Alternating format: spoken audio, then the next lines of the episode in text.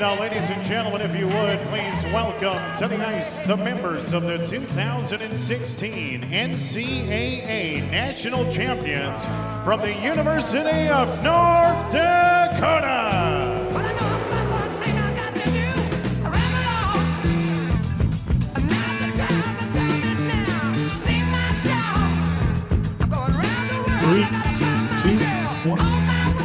Welcome back to the Has-Beens, presented by 10K Takes, brought to you always by the Chill Boys. and you can go on www.chillboys.com and listeners you can type in hb15 to get 15% off your first order from the chill boys get your underwear socks made out of bamboo Now, let's get into our weekend recap, brought to you by Beauty Status. and like i said last week guys beauty status has those head covers for your uh, driver.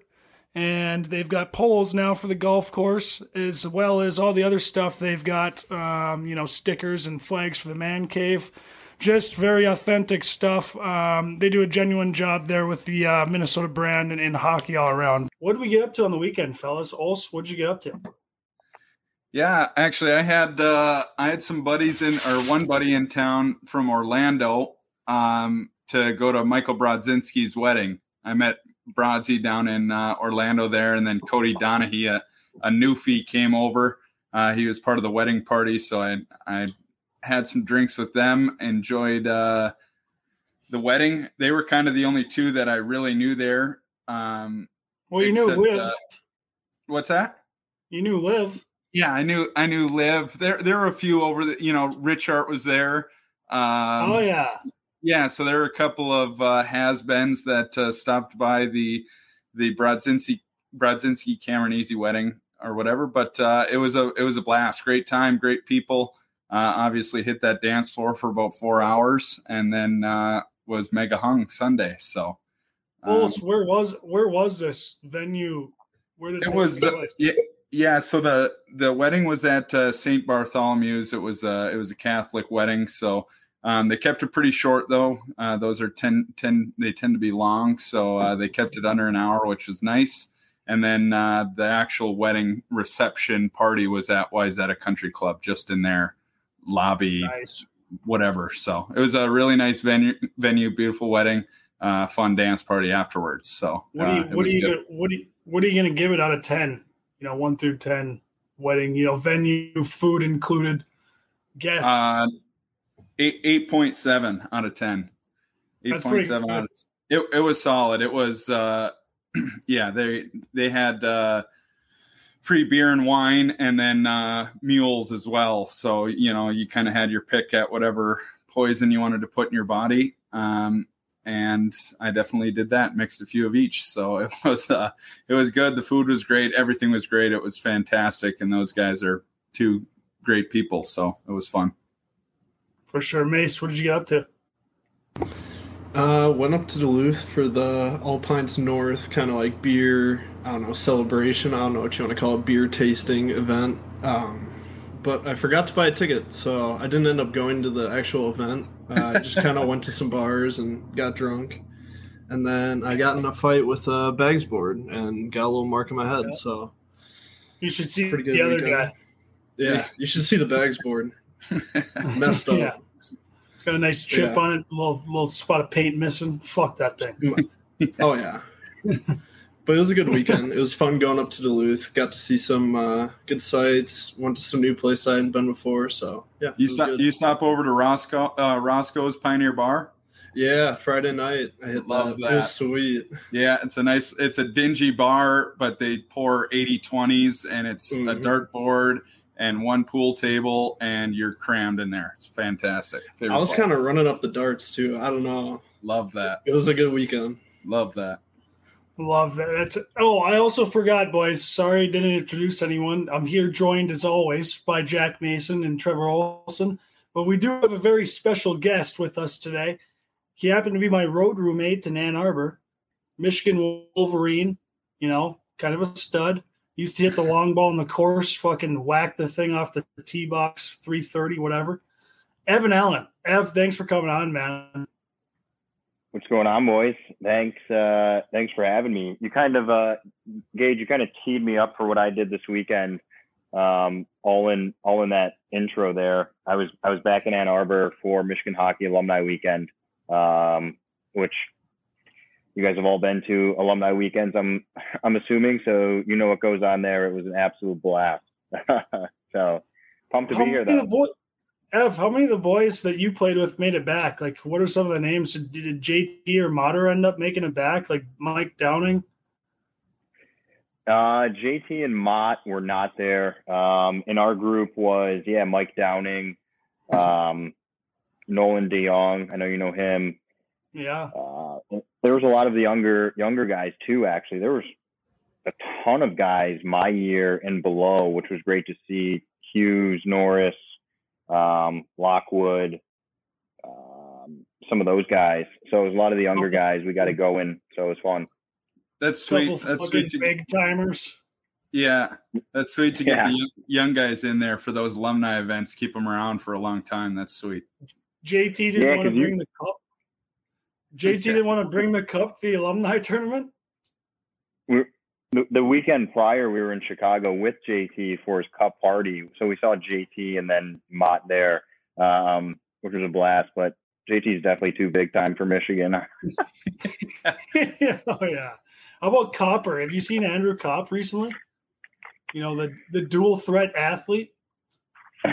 no, I, I haven't. He was in New York with the Rangers here for a bit, but busy schedule. Um, he had a wedding last weekend.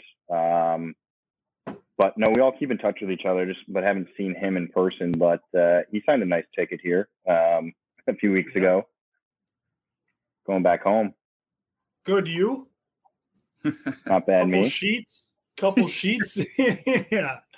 No, that sounds fun. Alumni weekend. That was actually uh he had the alumni golf event uh last weekend for us. So those are always a hell of a time. I ended up missing it because I uh you know had work and everyone knows you know fucking work takes priority, you know. First comes work, second comes family, third comes health, fourth comes fitness, and five comes, you know, alumni events that I don't have time for. Fuck. But uh Where do you guys have that alumni weekend? Back in Grand Forks? No, it was actually in Minneapolis. Um where was it? It was Oak Ridge in uh, Hopkins there? Or? Yeah, in Hopkins, it was a nice little track. It was a decent turnout. We had like uh, fifty some guys. It was it was solid, but mo- I'd say mostly ol- older guys. Nice. Ev, does uh Ev, does Red does Coach Red Berenson make his way out to the uh, alumni events or is that is that past his time?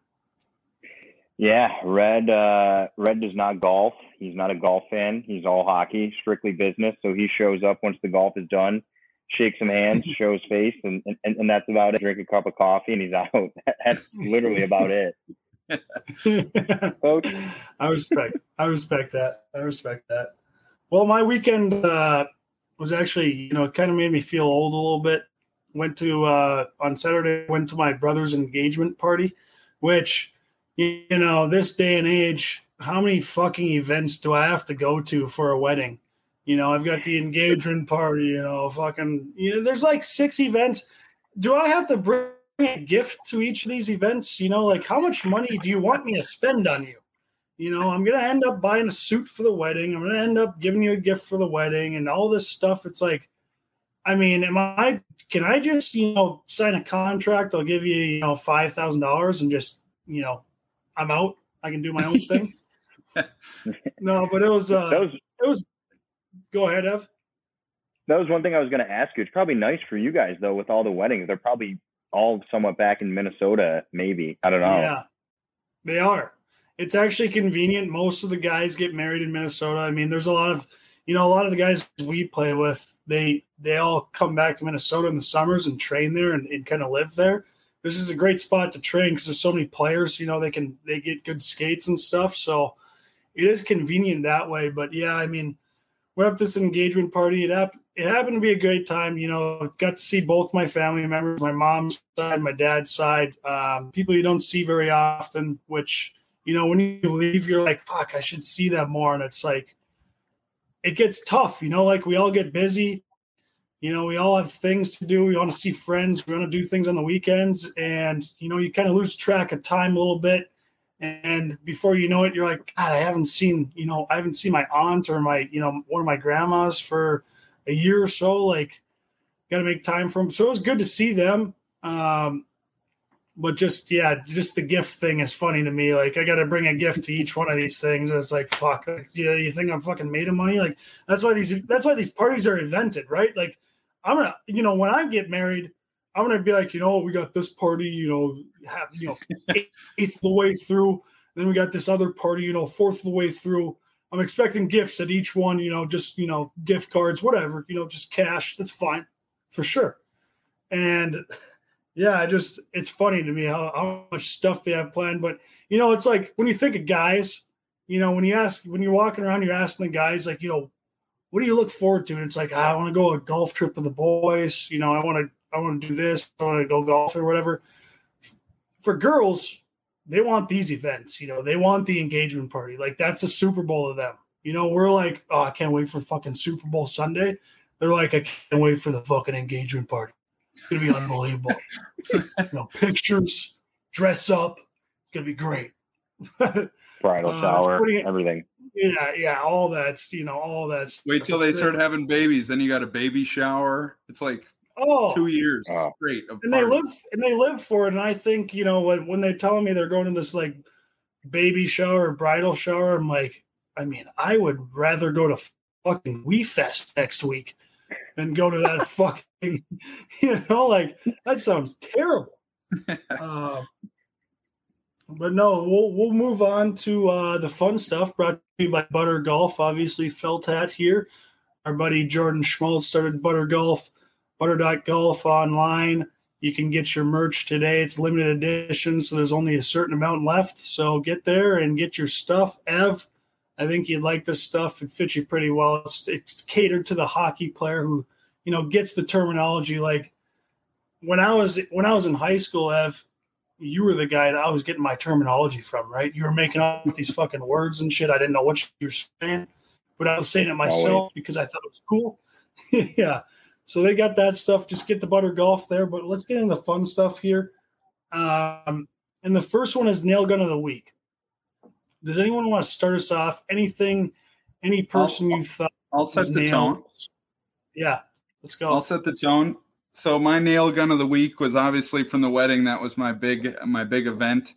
Um, Mr. Cameron Easy. I, I truthfully I didn't get his name uh, when we were there, but he's a pretty stoic guy. Doesn't smile a whole lot. Like you know, he'll crack like a dry joke every once in a while, but then he won't laugh or anything. Um, he's just a pretty like stern guy. Well, we got to the dance floor um, on Saturday night, and all of a sudden people were pouring drinks on the dance floor and here comes Mr. Cameron Easy and he slides across the dance floor on his stomach in his dress shirt. Let's so- go. No way. Yeah, so that's my uh yeah, that's my nail gun of the week. Kind of gets out of his element uh, and enjoys a, a slide through the, the old dance floor there at the wedding. That's yeah, that's good shit. Anytime, anytime you're, you know, you're a father and and you're looked at this as this guy who's, you know, setting the example, being a role model, and he ends up letting loose and fucking sliding on the dance floor. You got to respect it. Yeah, Yeah, that's one of the, that's one of the, that's one of the good things about weddings. You see a little of the older guys let loose a little bit. They're having a good time, and it's like they they used to be a fucking weapon, eh? You just know. You know, like when that guy was in college, fuck, I'd like to hang out with him. They circled that day on the calendar, go day. yeah. They get it like once Yeah. every three years, but when they go, they go hard. Oh, love Anyone that. else got a? Anyone else want to start us off, or you want Mace? You got something, or you want me to go? Yeah, I got one. So I'm not sure which game it was in. I think it was the semifinals. It was uh in the I think it was called the Gretzky Cup or something, the Hlinka Gretzky Cup. Well, it was Germany versus Czechoslovakia or Czech Republic, I guess. And uh, during warm-ups, uh, one of the Czechia guys uh, noticed one of the Germany guys was going over the red line a little bit too much, and I gave him a nice cross check and kind of put him in his place. So that's my nail gun of the week. I love it. Yeah, you got you got to teach those guys stepping over the red line. You know, that's that's my red line, bud. You got fucking- you got to te- te- teach them early before guys like uh, who are the big fighters in the in the coast nowadays before they start whacking you when you go over the red line. Stay in your lane, bud. Stay in your lane.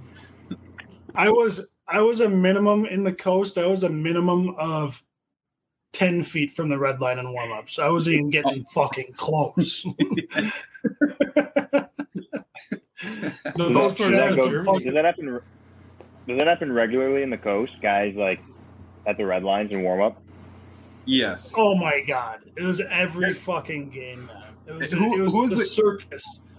Who's who are the guys that got in the fight in the Zamboni room after warm-ups? Come on.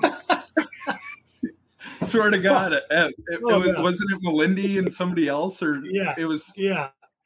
Oh, Well, well, we had a couple of that, a couple of those stories. One of them was our fighter Travis was suspended for like twelve games for doing some ridiculous thing.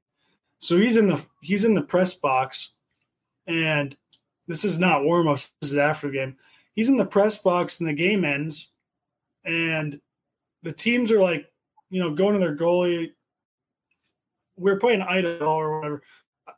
He goes the Idaho team's going to their goalie, skates up to him, and then all of a sudden they they, they go back, they look back to try to skate off the ice, and Howie's in his fucking suit and dress shoes on the ice, like let's fucking go. Fucking go. He's in his suit. He's fucking suspended 12 games and he's trying to go guys after the game. Like, He's he's got guys like he's ragdoll guys slipping around the ice. They're on skates. Like it was insane. It's nuts. This guy's in his suit and he's going, guys, in their gear. Oh yeah, after the game's over. That's unreal. it's incredible. Um, Unreal. okay, I'll, I'll go. I'll go with my my nail gun of the week. Um, I'm gonna go with Nancy Pelosi. She's she flew to she flew to Taiwan today, and the Chinese, you know, they're they're threatening. You know, Nancy, you go to Taiwan, it's a big trouble. You're fucked. Fuck you guys. I'm coming anyways. So she just landed in Taiwan today. What else is gonna happen? World War Three? I don't know. But she fucking went, and that's a nail gun move. I mean, she could have been shot down. She had to have been, you know, palms are sweaty. Who knows? But that's my nail gun in the week right there for sure. Just because there's a lot on the line there. I don't know how she's doing it. I mean, she is a little older, so maybe you know when you get a little older, you're kind of like, you know, if I die, I die. Fuck it, I'm gonna die anyways. Fuck's the problem. But that's my nail gun of the week right there. You know, I have a couple honorable mentions. My aunt Judy, who shows up. Everyone knows her the crazy aunt. She shows up to the engagement party, and we're all hanging out in this garage, and all the cars are parked, you know, on the on the side of the street and stuff. She pulls right up to the garage, right next to all the tables, puts it in park, opens the door up. How we doing? Just pulls out a bunch of fucking coolers full of stuff and just livened up the party. That's a nail gun move right there. Just does not care where anyone else parks. She's parking in the fucking driveway. I don't care. I got a bunch of beers here. I'm not carrying them from the road. I'm driving right up the driveway. fucking unload my car. Let's drink some beers. That's textbook nail gun behavior. yeah, oh, I yeah. agree. Ev, do you got anything you want us to move on to the next one? I- I didn't ha- I didn't have anything until you just said that right there. So we had we had alumni weekend this weekend, and we had the golf outing, uh, which whatever ten to five we'll call it, and then we all head uh, head out to Southview, and we were all at the Brown Jug. There's probably forty of us there, and like a lot of the older alumni were at one table, and then some current players and like the newer alumni were at another table. And Kevin Porter walks in and he starts looking around and he goes, I want 25 B walls and I want 25 vodka sodas. B walls are just like shots we used to have at the bar all the time. And the new guys were all like, what's that? Should we drink it? Should we drink it? And we're all, and everyone just looks over at him and just goes, just fucking drink it, man. and everyone's just ripping on these new guys. Welcome to the alumni, boys. Uh, so that that was uh, that was good stuff. Oh yeah, That's perfect. That's perfect. Right. you gotta love the guy boy, buying the boys drinks. Just fucking, let's go. This ain't. Oh, we're, we're not at, we're not at Sunday mass here. We're at alumni Oh. golf event. You get some drinks. Saturday in July, boys. Go. yeah, yeah. That's Green So Lake good. Central. All right, we'll move on to the next one. Um, this is a new segment here. We haven't tried it yet, um, but we're it's it's called "fuck one," "marry one," and "bury one," or "kill one," whatever whatever you prefer. I'm gonna bury them.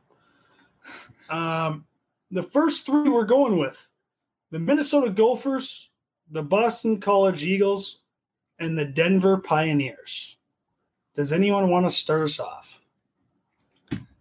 Yeah, sure. I'll go first. I'm going to uh, fuck Boston College because I scored a game winner in Madison Square Garden against them. So that one was an easy one. Uh, I'm going to marry the uh, Pios. I feel like they're very similar to North Dakota hockey. And I'm going to bury the Gophers because fuck the Gophers. Easy, easy, simple for me. Yeah, I like that. I like that. Um, personally, personally, I, I you know, I'm gonna I'm gonna go fuck the Gophers.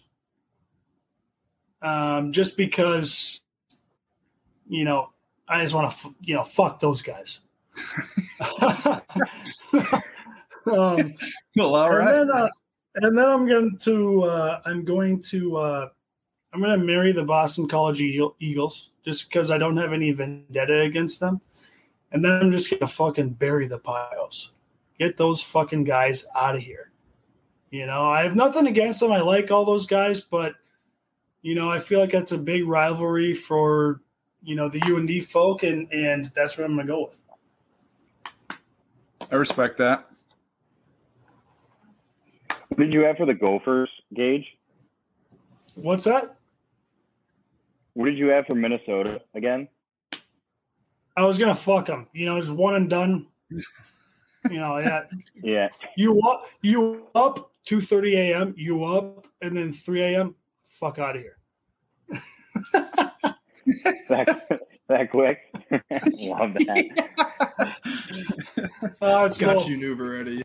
yeah, Even at two little- thirty a.m. yeah, it's a little mean, but uh, yeah, no, I have to go with that one. Um, I didn't want to kill him though because I want him around just so I can, we can kind of embarrass him while they're here. I, yeah, that's always fun, right? Sorry, Hudson Fasching. Um, one, uh, I'll go with that. I'm, I'm gonna fuck Boston College. I like that place. That place was sick. We played there one time. I was scratched and we we we won, and and that was, I think we pumped them like five two. Um, sorry, Demko. That was a good one. Um, I'm gonna I'm gonna marry Denver. Yeah, I don't know why. I, I, I've never played them. We we never went out. I've never been there. I don't know. Um, I have no idea. But then I'm gonna bury the Gophers. I, I cannot stand that team. I cannot stand that school. I cannot stand that place. I love that. I'm in the same boat. Atta baby. There you go. That's exactly what we were looking for. That's incredible. A little layup there. yeah, yeah. Fuck. I also go a little bit with uh, with the Denver one because of Gage's background and, and some of the history that I know that happened with uh, with Denver and Gage. So we'll, we'll keep them around. Yeah, that's fair. That's fair. It's more of a respect thing for me. Like I, I understand where Gage is coming from, but I don't know. They're the same fucking team as us. They're big and they're fast and whatever. So, and I, I, I love that school. I think it's sweet. But I actually never played there because it was in elevation and I was fat. So, I said, Were your guys games against them? Was that your biggest rival? I mean, besides Minnesota, if you ever played them. Uh, them and Duluth, I'd say, were our easily our biggest rivals uh, in the NCHC. Um, I don't know where where that hatred kind of came from with Duluth, probably Yeah. with their, their coaches or whatever. But then uh, Denver's another one just because it was always always a one goal game, always three two two one, like boring, fucking. But it was it was just It a was battle. it was hundred percent. It was hundred percent Denver and Duluth. We we respected Denver. Like we didn't hate them when we played them, but we knew like, you know, this is the team we have to beat. Duluth was more like they were very good and they fucking hated us, which made us hate them. And it was Duluth was by far for me our biggest rival in college when I was there just because we we had those battles and like they had like very similar teams and we were just fucking mean to each other on the ice. We always respected Denver and it was always funny because you know when we play in Duluth, they'd have a good crowd, Duluth crowd, but when we when we go to Denver, the entire Denver stadium would be UND fans because the biggest UND alumni Really? hub, yeah, the the biggest UND alumni hub was in Denver. So the whole stadium would be filled with green. And their coach before we played them one year was he did an interview and, and it was Monty, Coach Montgomery, and he he literally said that we're playing in Denver and he's like, what what are the you know what are the what's the game plan for tonight? And he's like, Well, you know, we, we want to score early to take the crowd out of it. And they're playing at home. Like, that was at home. Yeah, yeah. Jesus Christ. It was nuts. So yeah, I mean, we loved playing in Denver. It was tough to play them though, because you're up in the elevation, like Ol said, like you can't fucking Yeah. breathe, and you you Really? can't take longer. Yeah, you take a 30 second shift, you're done. Like you got to get off the ice. If you get stuck out there longer, you're you're straight legged, like can't even move. No I- way. Damn. I can I can honestly say I've never played a full series in Denver in my four years. like it's horrible. Damn, that's crazy. I've heard it's like that, but we never played out there. I I, I don't know. I, I've never. Damn, that's crazy. Did you guys It's play against like- Minnesota at all? Yeah, one. Yeah. I I played them once in Mar- actually three times, but in Mariucci during the regular season. Um, we played them in that fucking pond that that that lake that they play on, whatever it is. It's a fucking huge sheet of ice, but it was nuts. It was insane. Damn, that's crazy. Damn. Good stuff. Mace, what are you, what are you going with here? All right, so this is going to be probably pretty unpopular. I already know, but uh, I'm gonna start it off. I'm marrying the Gophers. Um, they're always my team growing up. Uh, I still love the Sioux, and like ever since college, they've been my go-to team now. But growing up, it was all Gophers, so I got to put them at number one. Then the other two was tough. I was thinking about this for a little bit, but I'm gonna go with I'm gonna fuck Boston College purely based on the fact that their campus is nicer and I feel like the city is a little more electric. I love And that. Yeah. Bury Denver. It pains me to say it, but I'll bury Denver. I love the mountains, but Yeah, I don't I don't like burying Denver because I do like them. Great program. I like all the players, but they're just the biggest rivalry we have, and you got to get rid of them. you. Okay, we'll do one more here. Just just NHL based. Just we'll keep it light. Toronto Maple Leafs, New York Rangers, Chicago Blackhawks. Do you want me to start again here, Gager? Yeah, All right, I'm going to uh, bury the Maple Leafs. I have no ties to the Maple Leafs. I'm not a Canadian. Uh, I have zero interest in them, and I didn't root for them at any point in my life. So I'm going to bury them. I'm going to um, fuck the Chicago Blackhawks, um, and I'm going to marry the Rangers. I just think the Rangers' history is nasty. I'm going to if I was going to be specific, I'd marry or uh, I'd fuck the Chicago Blackhawks from like 2011 to 2014 when they were nasty. Um, Yeah. but I'm going to marry the Rangers strictly for their uh, history. I like that. I was gonna say you gotta you gotta put some dates on the Blackhawks now. Yeah, What your what your pick is. yeah, because right now they are they're ugly, and I'd probably bury them. They've always went through that span though, you know, like before, you know, when we remember them when they were kind of a dynasty, almost like the Pittsburgh Penguins and stuff. Like they were, what you know, people were arguing if Jonny Toews and you know Patty Kane were the two best players in the league, and and they were just a fucking powerhouse.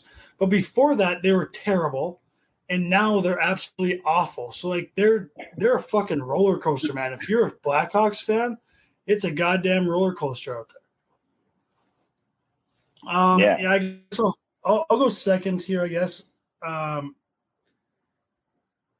yeah, I think I, I think I'm gonna I'm gonna fuck the New York Rangers just because you know walking around New NYC, you know, the Big Apple, fucking just you're a ranger in the town, like that's got to be f- pretty fucking cool. You know, like you're playing in Madison Square Garden, people are wearing Ranger shit around. That's cool.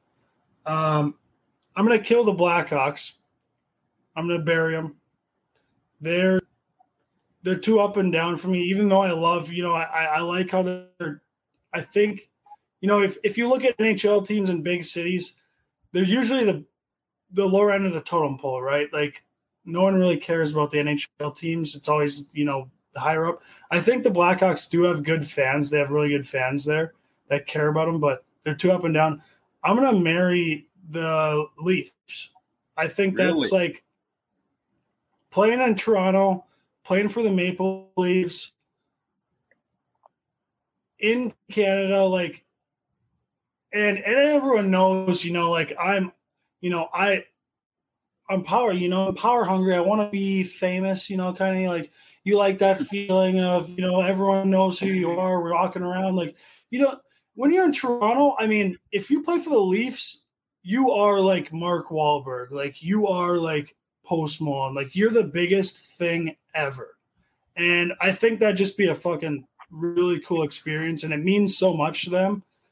Um, I know obviously it'd be tough because you know you have down years and they're all this, you know, the fans there are fucking tough. But I just think that'd be so cool to play for the Maple Leafs. They're so passionate, and when you're walking around town, you know, like if you walked around town in Toronto and you had like Kevin Durant and LeBron James walking around, and then you had Auston Matthews next to him, no one would give a fuck about Kevin Durant and LeBron James. They would only Sure. want to see Auston Matthews. Like that is fucking sick. And you can't get that in the USA. All right, I respect it. That was passionate. That was passion filled. I loved it. Yeah. All of a sudden, You- I'm, a Maple Leafs fan. You will be famous one day, Goose. Don't worry. I already am. I knew that. Um, no, yeah, that, that was good. That was good. I would I would go with um, I would go with fuck the Rangers. Um, I feel like the Rangers is a is a team. I don't know. We talked about Copp earlier. He got in, then got out. I feel like that's a, a, a team where you go, rip it up for a year or two, and then go to like where you're going to finish. I don't know. And you can only live in this place for so long unless you're a certain someone. But I'd go for fuck the Rangers. Um, I would marry the Blackhawks. Um, they're long term. Eventually, they're gonna they're gonna end up good somehow, some way. Could be three years, could be ten years, could be thirty years, but they're gonna figure it out. And then I'm gonna bury the Maple Leafs.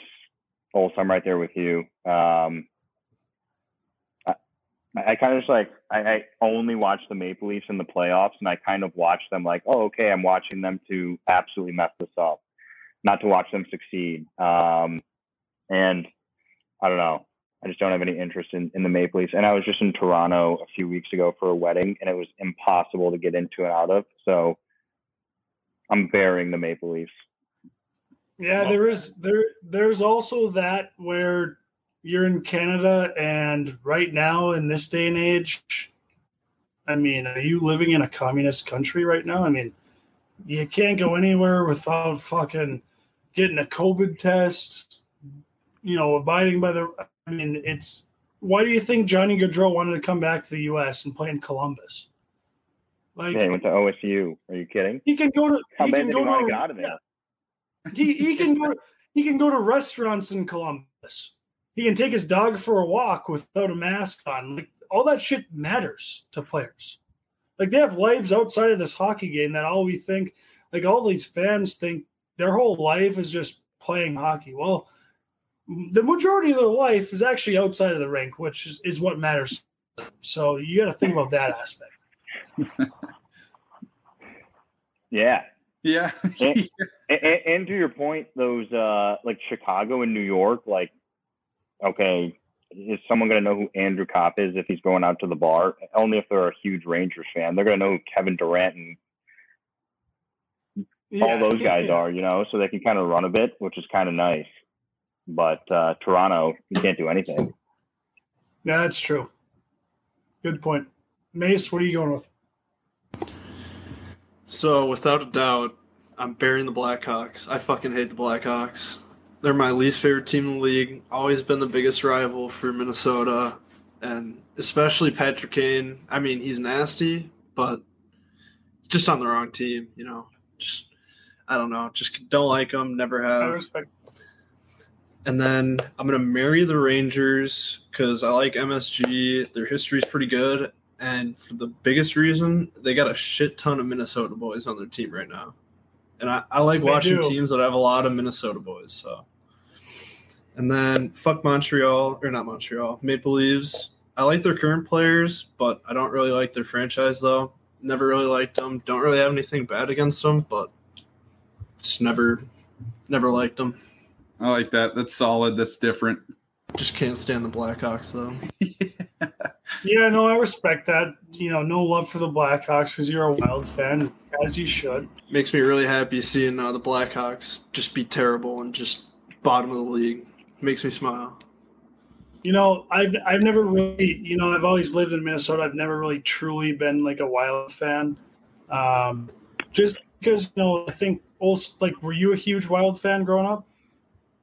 Uh, yeah. I mean, I I watched them, you know, and we would come down to the games. Like, But you're Yeah. not like a die. Like I feel like when you when you play the game and you know like all these guys who are, you know, getting drafted to other teams and all this stuff, and you just you kind of lose a passion for like like for me the I'm- Vikings.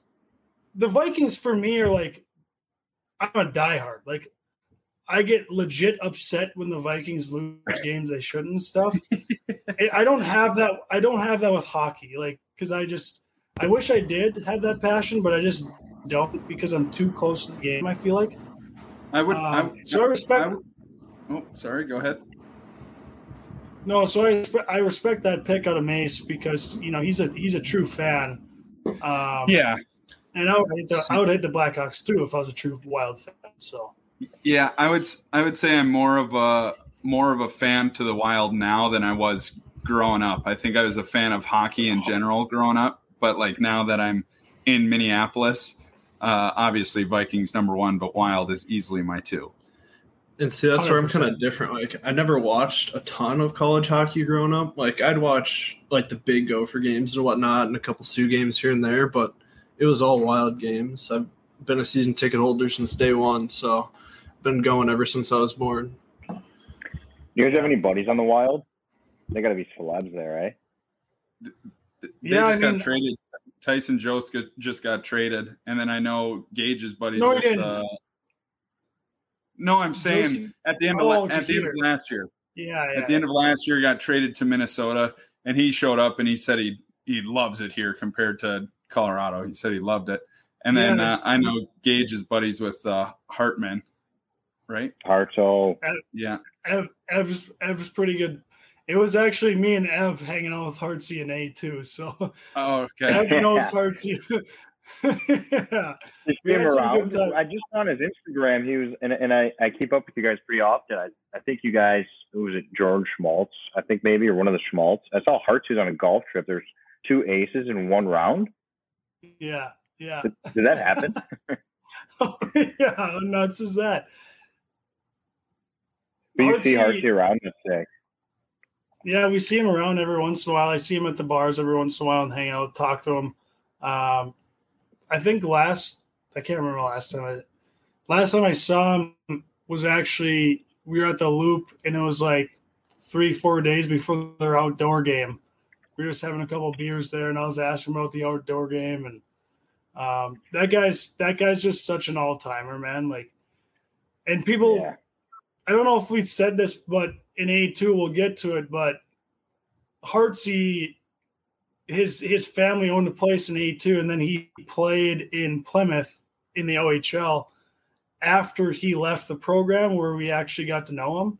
So he was still in town, so we'd always go over to his place after like school or hockey and, and hang out with him. So yeah, and then I mean you were talking about the wild, like if we know any guys on the team, the wild would be, you know, Minnesota would be one of the best places to play in the NHL, I think just because of how how much the fans are in tune and care about it. Like they're right in line. I mean, it's crazy to think like over over America, there's not many there's not many cities that view the NHL team as as bigger than the NBA team in town, but the Yeah. Wild for sure trump the Timberwolves. Like no one knows the Timberwolves and everyone knows the Wild in Minnesota. So like it would be very cool to play for the Wild here, just just because of the passion that uh, and and the knowledge that everyone has for the game of hockey. But I don't know about the. Yeah. Ta- I think taxes ain't bad. Weather's terrible in the winter. I guess got that. I mean, you're playing in Tampa. Good, you. I mean, fucking, that's great. I fe- I fe- you guys are like talking about like being a Minnesota Wild fan. Like I'm here in New York, like, and when people ask me who I'm a fan of, I'm like, I guess the Red Wings. But the only time I guess I would ever really go to an NHL game now is if like JT was in town or like I had a buddy in town. I would never be like, oh, the Rangers are playing Patrick Kane tonight. Let me go watch Patrick Kane. You know, obviously with like Oh, busy yeah. busy lives, but like. You know, I feel like the only time I'd go to an NHL game was just like meet up or, or see see a buddy play, not like oh the, the Wings are in town. You know, That's pretty much how it is for me too. I mean, I don't know, but like you, you know, you if you play college hockey or you play juniors, like you've played with a bunch of these guys that are playing in the NHL now, so like it's fun to go watch those guys, not necessarily like a certain team. It's just fun to watch a guy you played with and were friends with, and to see him on the big sheet in the national. It's crazy. But yeah, it's really cool that Josie got traded here from Colorado what an unbelievable guy, and it's we got to get a golf round in him with in with him also. Yeah, for sure we do. I I'll for sure go to more wild games now that he's on the team. I'm just i am a big fan of him, so yeah. All right, let's, let's move on. One and done. And he was like, beauty. Ols, Ols can attest. Ols can attest to this. Ev, like, there's some guys who go one and done, and You'll never like, talk to "Ah, him again. yeah, like you'll never talk to him, and then and then you're also like, ah, like I think he should have stayed another year. This kid came in, and he was just the professional of professionals, like taking care of the body. Really, taking care of it on ice. And you see him after this year, and you're like, he signs, and you're like, he's a professional. He should be playing professional. Like, he does not belong in college where, you know, half of us are eating fucking red pepper before the game. And, White like, um, oh yeah, let's, so so funny. we'll get into that, Ev. Let, let's Yeah. let's move on to the sin bin here. Um, rapid fire questions, Ev. You'll answer these questions or statements or whatever.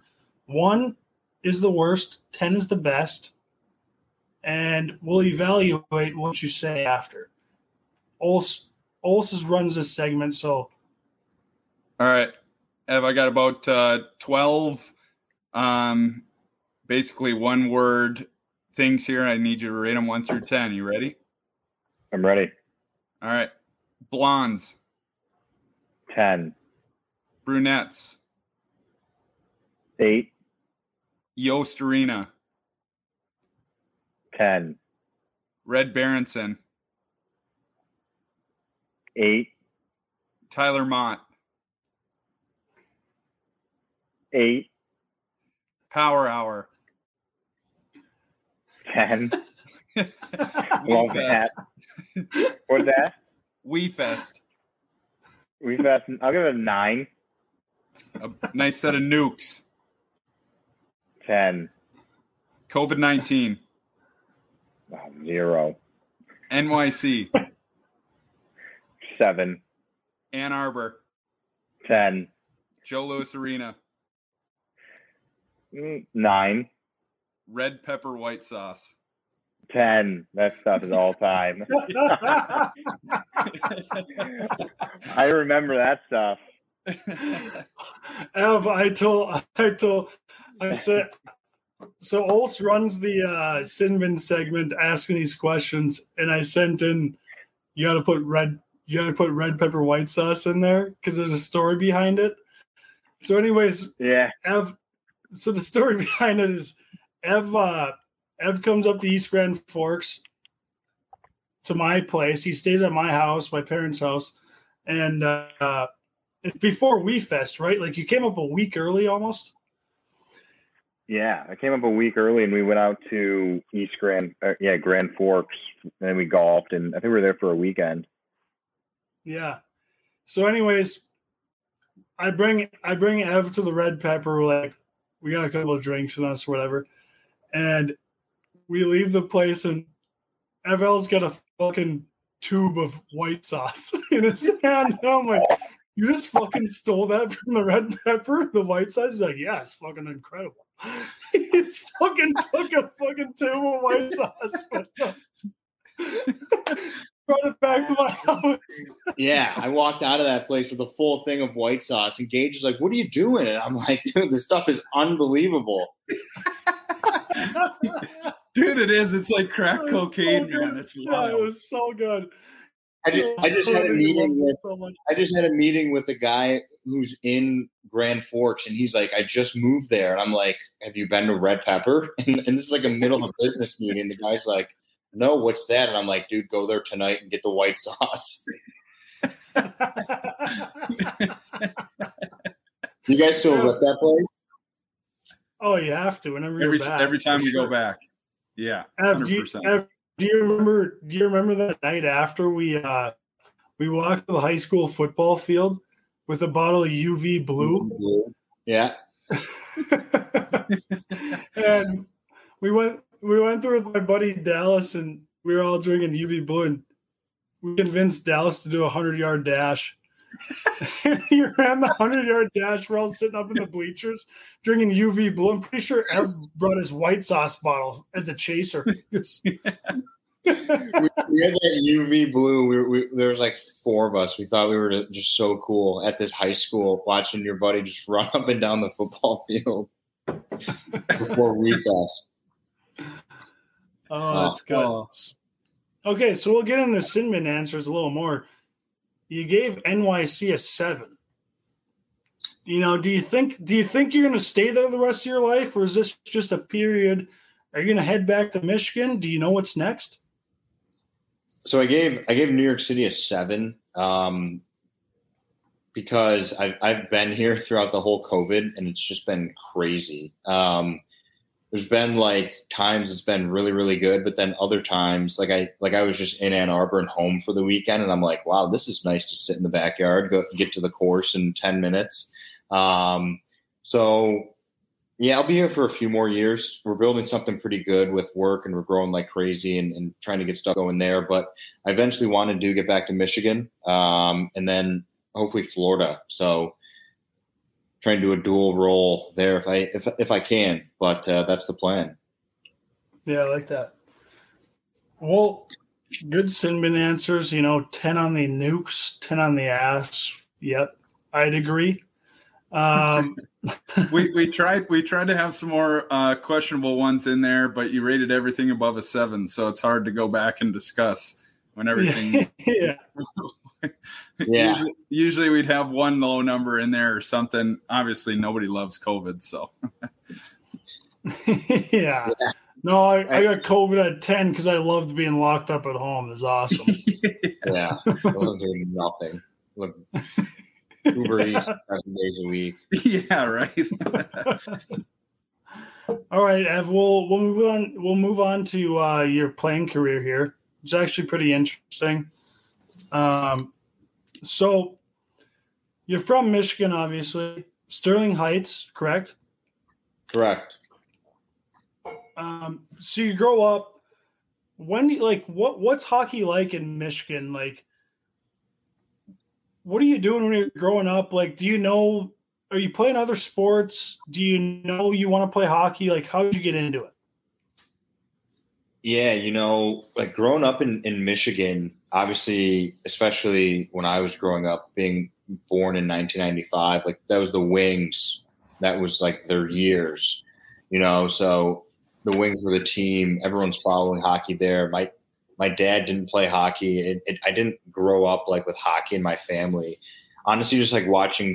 I always I always loved sports and like watching the Wings. And then my parents got me a, a pair of rollerblades, and it was it was all that I did. And then I got into roller hockey and then ice hockey. And then I played other sports. I played baseball growing up at a high level until I was 14 at a high level, like the highest level that I could play. Golf. I've always been a golfer, tennis, but um, hockey was huge, man. It was like even those other sports, like I played with Alex Kile baseball growing up. Trouba was on the same baseball team as me. Like that just like happened where all those communities were so tight. But then I, I eventually, my dad met Mike Hamilton, um, Trevor Hamilton's dad, and then he invited me out to Honey Baked tryouts, and I was just always playing double A, and I was always just like the best, the best one. That's like how we all were. And then I, I eventually got on on Honey Baked when I was 12, and then we had uh, that my second year we had the Quebec tournament, and we won that, and pretty much the rest was history there with with Honey Baked. You know, um, had a lot of great teams. We won nationals twice, states every year, um, every tournament. Yeah. We uh, we had some awesome years. Um, less than ten win losses every year with Honey Baked. Played with a lot of guys that are still playing. So AAA was was a blast. It was, who, who are who, who are some of those uh, bigger names that are still playing that were on that those AAA teams with you? Yeah, we had Tyler Motte, John Hayden, uh, Mike McCarron, um, and then even even guys who went on, Mike Downing, Trevor Hamilton, Blake Gober. I'm probably missing a ton of guys, but yeah. we we had uh, we had a lot of good players, man. It was, yeah. it was a blast. Do you think? Do you think uh, playing all those different sports when you were a kid, like helped you be a complete athlete in regards to hockey once you decided hockey was the thing? Or you know was it more just you loved doing all of it so that's why you, you did it kind of thing? You know what i'm asking there? Yeah definitely the other sports because i kind of had to actually make a decision between baseball and hockey whenever that was 12 13 because i could have either went and pursued baseball and done who knows what, probably honestly golf, the same thing. But I ultimately chose hockey. So it was kind of like, all right, I chose this. I'm going to be good at it one way or the other. Um, shot pucks in my basement every morning and night. So I did whatever yeah. it, you know. Can I cut you off there, Ev? Um, oh, yeah. We've asked this before, but so for the listeners that don't know you as a player, because a lot of our listeners are from the Midwest, so they've probably never seen you play. You end up playing in Michigan, you're a really good player. But anyways, so you always had the hardest shot on the team. Like you had an absolute fucking missile, right? Like your your shot was just insane. So like when you're growing up, you know, what are you doing to in your free time when you're not playing hockey? And you're at the house, you know, were you shooting pucks that much? Did it come naturally, or were you just fucking in the basement, just fucking buzzing pucks at the at the net? Like that's all you like to do. Yeah, you know, it was, and it wasn't that I was just like it, the only thing that I was doing because it was just absolutely not the only thing I was doing. But like, I would wake up early before school. I just like love shooting pucks in my basement. I had a net and I don't know from the top of the circles in, however far that is, shooting area. So I just shot 100 pucks before school. At Honey Bake, we had one of those rapid shot machines. So I always got there an hour early and just was always working on my shot. And I was like, if I'm going to be good at something, it's going to be this. Yeah. Um, and I realized scoring was fun. So I was like, let me just get good at this. So I just that's practiced over and over again. That's what you were good at. You had an absolute missile, yeah. and you were going to tuck in the puck. like it was, yeah. Evel's got a shot. Yeah, exactly. Oh, it's sick. I like yeah. that. I like hearing, you know, like because when I was growing up, I don't know how it was for you all, but um, now clearly when I look back on it, like I should have spent more time stick handling with my head up and doing all this stuff. But when I was younger, I just thought it was fun to shoot pucks. You know, and my dad would bring home, you know, old TVs, washer and dryer like Sidney Crosby used to do, shooting the fucking, you know, the hole. He used to bring home all this old stuff, and I'd just sit in the driveway and just shoot pucks all, all day. I didn't care about stick handling. I didn't give a shit. I just wanted to shoot the puck as hard as I could. See, um, I didn't I didn't I didn't do anything. Like my dad tried to get me to like do dry land and like shit to get better feet and whatever. I just loved I loved hockey games. Like I'm dead honest when I say like I mean, you saw I wasn't a gym rat at school or anything like that. Like I just loved games. I loved practice, I loved games and then I loved the locker room. So like I don't know. When I, when I was younger, I wrote a lot of my God-given ability or you know whatever to high levels and to be honest, I thought I was I thought I was, you know, better than I was. So I ne- I truthfully never like tried to get better. And then I think that's why North Dakota was such a wake up call for me because then all of a sudden you're playing with all the best players or, you know, 70% of the best players in the country. And you know you're like well i'm not as good as this guy. I'm not going to play. So it's i don't know. I, everybody's path is different but i just didn't really work very hard for sure. I mean you, you definitely had the natural i mean you had way more skill than i did. Like i had nothing. But I, um, yeah i don't know. I don't really know how to explain it. I was kind of a gamer. The more i played the better i was. And that's probably because I didn't do shit off the ice before to like prepare or anything. Yeah. I don't know. Where'd you play growing up, Oles? I played in uh, Duluth, Minnesota, so it's part of you know the high school system here, and then uh, I played at Green Bay and Sioux City. Nice. Yeah. So so Ev, Ev, you uh, obviously we've talked about honey baked, but what, what was the transition like? That what was the transition like? You know, from playing double A to, you know, stepping up to triple A, playing for Honey Baked, which you already said, you know, was the best. When I obviously we're the same birth year. So I when I was growing up, I paid attention to all these teams. I knew Honey Baked was the best team in the country. Like you'd always heard about Honey Baked, the players they had on the team. What was it like playing for that team? Like the transition from, you know, double A, and then you're on this Honey Baked team, which is like very serious. You're the best team in the nation and you're fucking traveling all the time. You know, how do your parents handle that? How do you handle that? Like, what was that like?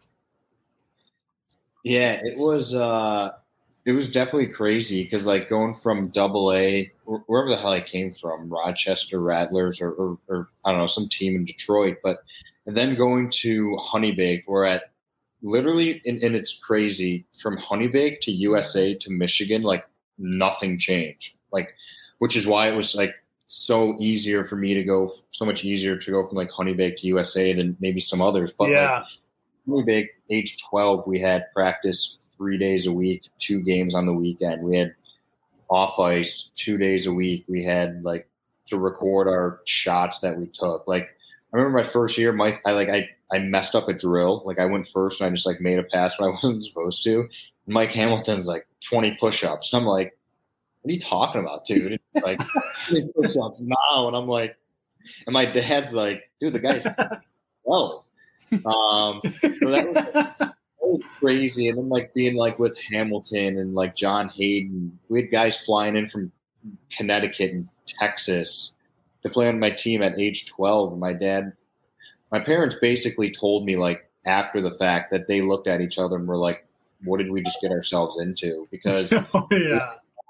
Mike Hamilton like passes out the schedule, and we're going to Russia, and we went to Sweden, and we went to Quebec, and my and it was like crazy, man.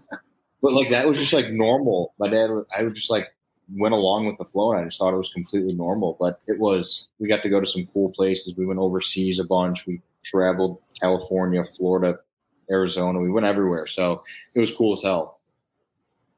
Yeah, and you mentioned making. I'm obviously after Honey Baked, you go to Ann Arbor and play the play for the national development team.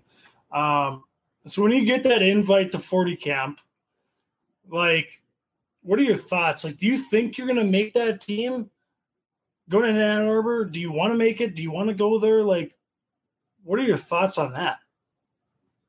Yeah, that was another thing too, where like, and kind of just like jumping ahead to the next story. But growing up, I always wanted to go to Michigan. Like that was it. Michigan was it.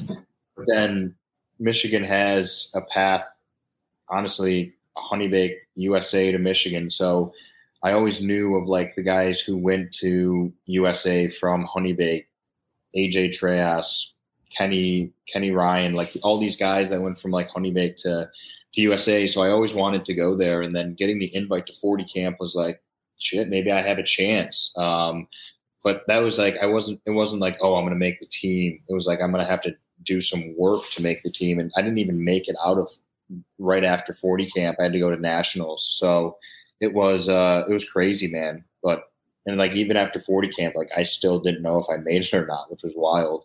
Have you mentioned? Which I didn't know. So obviously we were talking about the 40 camp. I didn't know that you didn't get offered after the 40 camp ended which you know like in my scenario i'll tell you this story i don't know if you know it but you know we're at the 40 camp and i talked to my dad after like day two and he's like yeah you, you know you've been playing well but you know i'm watching all these guys like there's no difference in between any of you like you're all good players you, you got to do something ridiculous to do like he's you got to fight so i'm like okay dad told me to dad told me to fight, like I'm gonna fight someone. And that's when I got in the fight with Johnny Hayes in front of the net, and we oh, both yeah. just exchanged we both exchanged punches for like fucking, you know, 30 seconds. And it was strictly after that game, I got offered a spot in the team. Me and Hayes both in the locker room, both up in the office, like, you guys want a spot in the team? Is like, oh, my dad is right. Wow. So that's actually yeah, so that was that was interesting. You said I didn't know that you had gotten offered after after 40 camp at the at the you know, festival or whatever in New York. So that's interesting. What was your like? So you left the 40 camp and just didn't have an offer, and then you just kept playing and went to New York, played the festival, and then they offered you a spot on the team. How'd that go? So we had the 40 camp. This is a cool story actually for the Minnesota listeners. Um, but so we we went to 40 camp and then we had nationals the weekend after, and I went to that basically knowing it was between like me and Camerata. Um, so we go through that, and I, I, I it's honey baked, it's AAA, so I just rip it up through like the round robin or whatever. Um, and we were just rolling everyone, and then in the semis we played whoever, and then in the finals we played Shattuck. Um, and it was him, McKinnon, uh, I think McCoshen maybe. Does that sound right? Yeah. Yep. Yep. That's right. And Raskob. Yeah. And probably others. Um, but so we played them, and like Motte was already on the team, Hamilton was already on the team, and like Mike Hamilton actually told me before the before the finals, like, "Hey, this if we lose, it's basically your fault." He told me that before the finals. so I was like, hmm, "Okay." Um, so I had a goal in the finals. I ripped a one timer on the power play. I remember that, and we ended up winning. Um, and then I actually drove to Florida with Talcott after we won. And then I got a call when I was just sitting on the beach from Wisniewski. Yeah. Ryan Ryan Rozmirski. Ryan Rozmirski, yeah, and he said, "Hey, yeah. we're offering you a spot." Like, and I was like, "Fuck yeah!" So that's how it happened. That's how it happened from national. I'm, thank, so, I'm, thank, I'm thankful you uh, you showed up in that game because I wanted you on that team. I didn't know at the time. I didn't really know you at the time, but I'm very thankful you were on that team because you were my road roommate on the road, you know, and and we spent some time in the hotel rooms together and fucking Russia. Remember those fucking days? We're in Russia hotels together for fucking weeks on end. Oh, we had a fucking time, man. That was that was unbelievable. We had some times, man. But yeah, we were on the road all the time. It was it was cool as hell. We had a we had a great group there, but yeah, on the road we were we were running, man. On on Yeah. Gage's on Gage's intro text, he told us that you were the first real life movie character he's ever met. it goes you, you you then Jordan Schmaltz then Connor Gaarder. So that's that's pretty high praise. Oh, when I saw when I met Ev when we got together as a team, you know, like no one knows each other when you get together as an NTD NTDP team, and you just get together and everyone's like looking at each other like, "Who the fuck are you? Like, who the fuck are you?" And Ev and I, I just knew this guy. I was like, I fucking love this guy. Like, this guy's a beauty. we Yeah. took some. We have so many pictures together, like wearing stupid hats and stuff, hanging outside the rink, and then Oh man, those, those are fucking good times. One of the one of the funniest stories, speaking of those like intros at USA, our 18 year we had um, some guys left, so we had to bring new guys in, and we brought in a new guy, Kevin Labanc, and this guy shows up to like the intro banquet in like sweatpants and a hoodie, and we're like, "Who the fuck is this?" yeah, because we're all like clean shaven, like short hair, polished, and this guy shows up in a fucking and he's, He's taking like- he's he's taking six hour naps every day. Like this guy's sleeping all day. He's like, "Hey, what's up, guys?" We're like, "What the hell?" But ends up being like one of the greatest guys ever, and now he's in the show. But oh man, we had some times. It was it was a hell of a time. Oh, we were just uh so we were talking to Steven Santini last week, and uh he brought up the. Do you remember when we'd go on road trips, and we'd get up in the middle of the night when we we're like three hours away from home, and be like, "Hey boys, we're at Nick's." Wake up. Yes, I still remember like we used to do that to all the boys like 30 minutes before we'd wake up the whole team. But one day we woke up Banker. We we woke up Yeah. Kevin Labanc like four hours before we got home. it wasn't even close. So he gets fully dressed and we're like, Banker, we're at Nick's. Like, let's go. and he wakes up in the sleeper bus and puts all his stuff on, walks up to the front, like just standing there. standing at the front, gathered all of his things for like ten minutes, and it's like sleepwalking in the front, like I'm ready to go. We're in Indiana still. oh, it's unbelievable. Oh my god, dude. And before you, before you, I don't even know if I want to throw Frizy under the bus, but Frizy was one of our good friends in Ann Arbor, and we go to Youngstown, and fucking Frizy gets, you know, goes out at night and gets caught. You know, like we're in Youngstown, we're still in fucking high school. You know, like junior teams. You know, like you're on the Lincoln Stars, you're on the Green Bay Gamblers. Like there's 20 year olds. You know, they've been in high school for a while. We're all like juniors in high school, like we're young kids. And Frizy goes out in his tracksuit in Youngtown in Youngstown because he he had a bad game that like Friday night or something. So he's pissed. So he goes out and like finds a couple of beers and just gets like he gets caught. Like people see him wearing the USA tracksuit. have this meeting, you know, like in Ann Arbor, like, yeah, you know, Frizy went out after the Youngstown loss. Like, because our 17 year, we lost like 30 games in a row. We were terrible. Like, Yeah. it was awful. I guess was waiting for people to come, and people never came. So he's like, "Fuck it, I'll go." oh, yeah, Frizy wanted the boys to come out Right, like, can't risk it, bro. I'm a fucking junior. I'm, I don't even know what the fuck I'm doing. but but that's the thing about those East Coast guys. Like they go to prep school when they're really young, and it's like going to college. You know, like they're living in dorms. they're on their own. Like they've already been out of their parents' house for five years. When they get to Ann Arbor, when you're 17, 18, you know, like it's nuts to think about. Like he was so much ma- more mature and like older than us, in in terms of like, you know, doing whatever he wanted to. Like we were also scared of like rules and you know billet families and and coaches and stuff. Like he had already been through that for like four years before us, and that's that's all those East Coast guys. Like they go to juniors, they don't even know the difference. It's just like, yeah, this is what I've been living like the past four years. Right.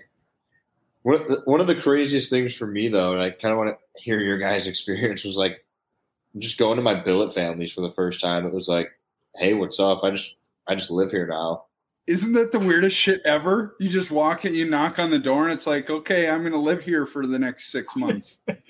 Yeah, yeah, it's the, the worst part is right when you get in there, you know, nine o'clock hits, and you're like, fuck, I could really use a snack. If I was at home, I'd just fucking go in the refrigerator and grab some. But you're at some random you're at some random person's house and you're like, I can't go in the fridge and just grab whatever I want. Like I can't I do know. it. So I just lay up in my room like starving, like I can't do it. I'm sorry. Get close with your billet brother. Text him, hey, can you go get me some snacks? hey, what? I, I've been meaning to ask you. So, Ev lived in a billet family.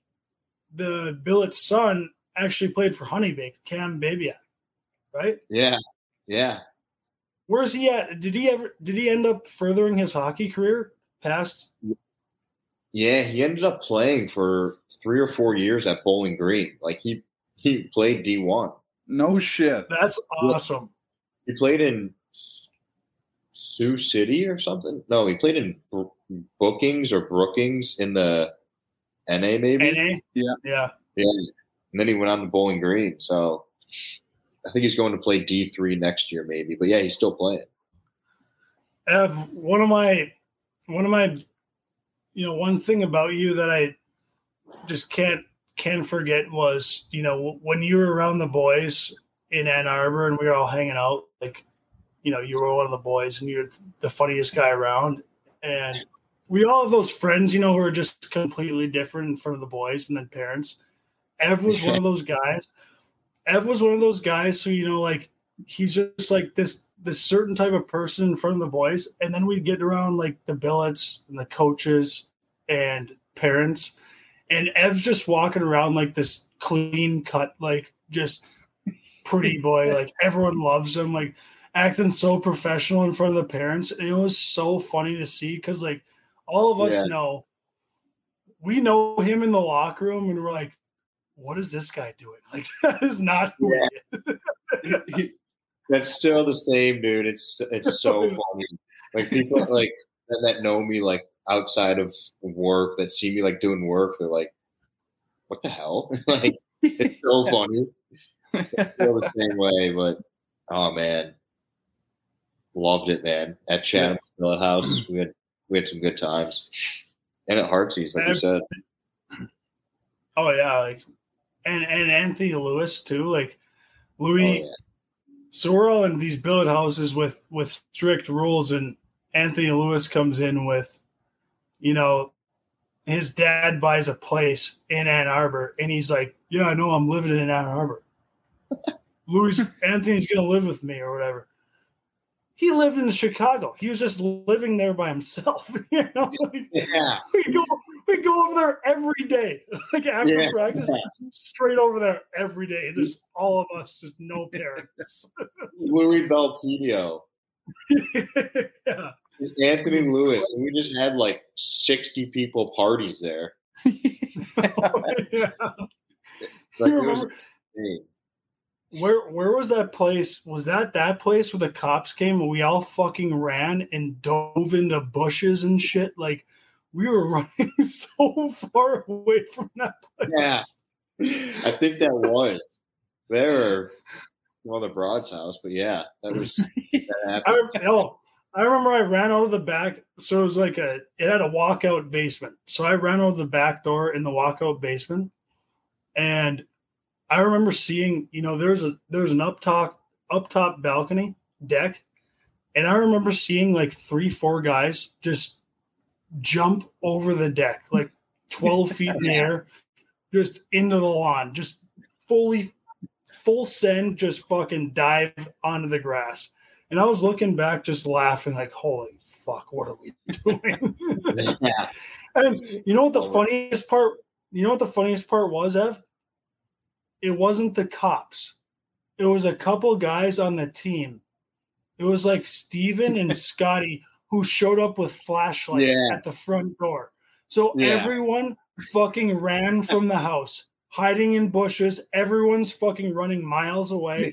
And it was literally two of the boys on the team with with flashlights just pointing at everyone.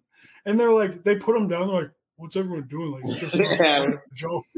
Like, we, we were just joking. It's like we've guys four miles away, all the village and shit. Like that was so absurd. Oh, that's a story, fellas.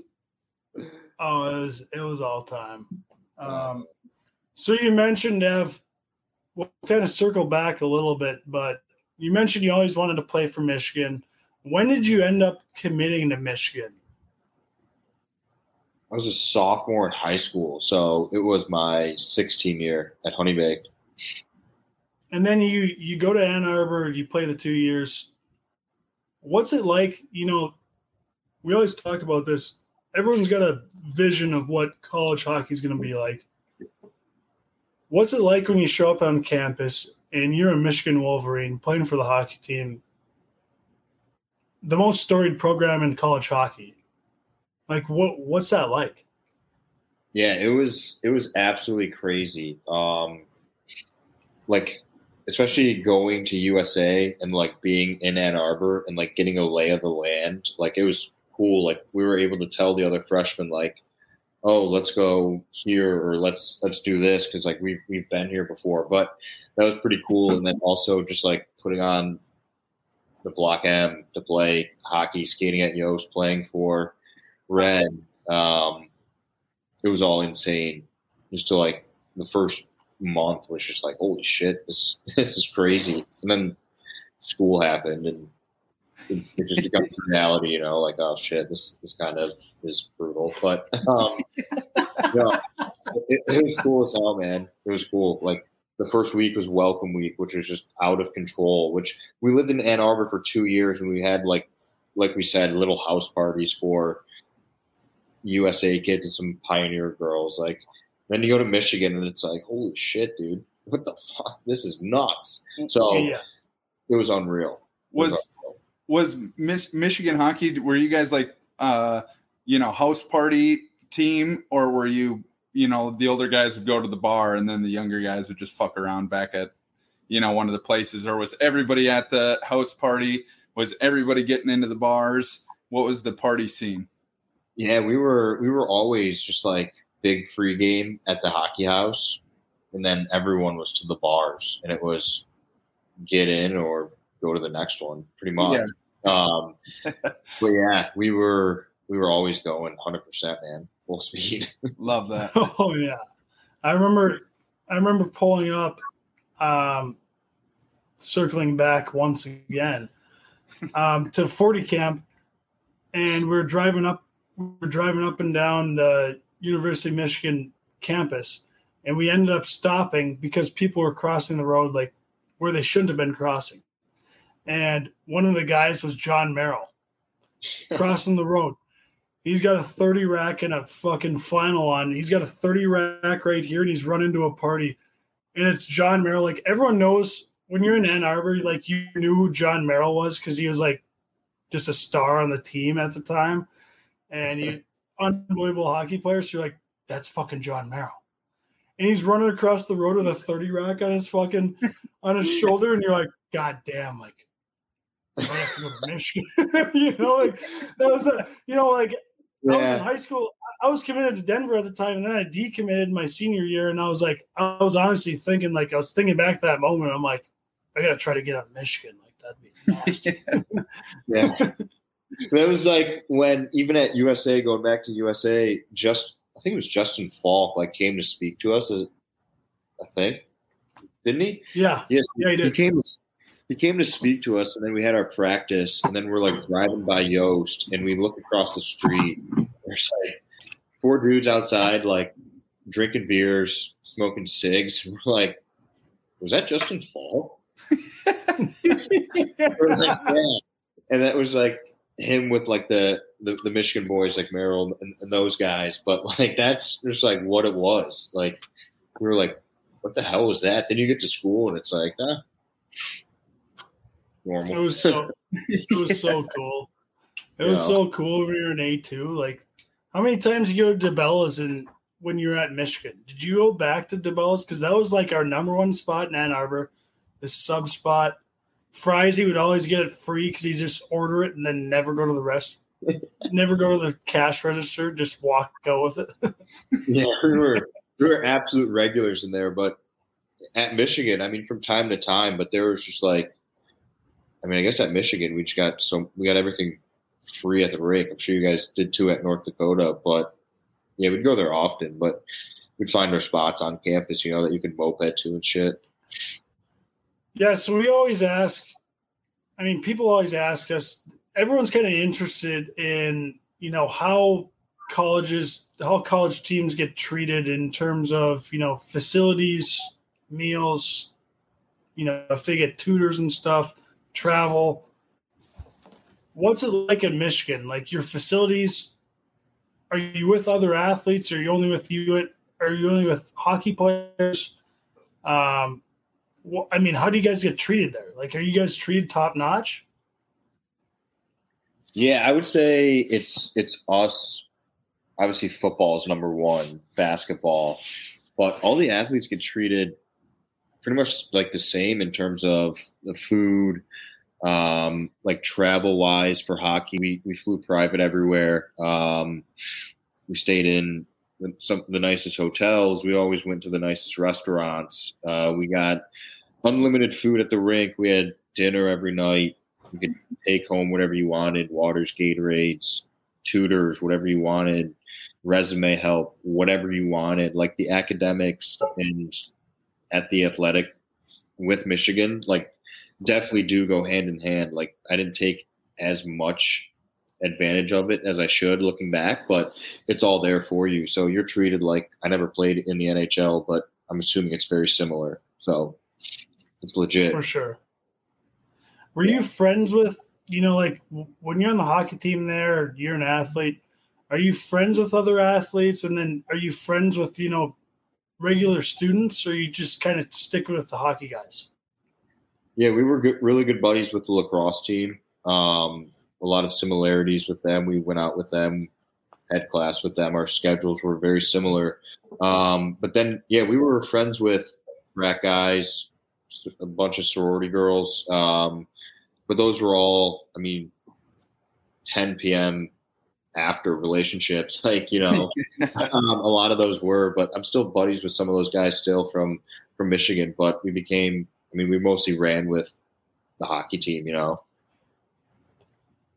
Yeah, Yeah, I mean, that's, it's it's just hard when you're you know you're at the rink all day. I don't know what your guys' schedule was like, but we had you know classes up until noon, and then we had practice at two, and then if guys wanted to take a night class or whatever, so it kind of consumes most of your time. But it's pretty cool to hear you know you found friends outside of the hockey team, even if it was just after Yeah. you know during go time or whatever it might be. Yeah, that, yeah, that was pretty similar. We had practice three thirty, and then you could lift usually whenever, but um, we were out of there probably by seven. So yeah, your day is class and hockey, and then weekends obviously you're playing games or traveling. So so, so what were, what were your weeks like? Cause at UND, you know, we kind of set our ske- our school schedules like you know we have we take class from eight to you know ten, and then you have an hour off, and then you take class from you know eleven till one o'clock or something, and in that, you know, we were kind of always expected, right? Also, like to skate even before practice at least once, to put in the extra like skills, skate with jacks or bubs, like I was with Bubs a little bit when I in my first years. He was the D coach. You know, we do D drills for an hour on the ice, even before practice during the week, and it was kind of expected of us to skate twice twice a day, like throughout the year, just working on your skills, and then you get on the ice for practice with the team. Did you guys kind of do the same thing or not? Um, you know, we were just talking about this at alumni weekend. There were certain guys that did go on the ice every morning. Werenski, Larkin, Kyle Connor, um, and they had coaches out there. But I mean, they offered it, but it wasn't like a requirement. But we all went out there as much as we could. Um, with Yost, it was tough because most days, like they would kick us off the ice at a certain time because they had whatever going on. Like For sure. it wasn't just Michigan hockey playing out of there. So that was tough. Um, and, and we didn't have that was one thing that that sucked when we when I went to Michigan is that we didn't have anywhere to shoot pucks off the ice, like nowhere. Um, besides one summer, we used a batting cage for the baseball team, but I don't know. We we weren't we were really only expected to do lift in, in practice, but we all utilized the ice when it was available. You you said you said that you could lift whenever. Um, you, did you guys not run like team workouts during the week? It was kind of like you had to show up and do it on your own time, and if you didn't, or were, were there team uh, ish like we worked out two or three times a week, whether it was before practice or after practice. So we kind of had that time segment.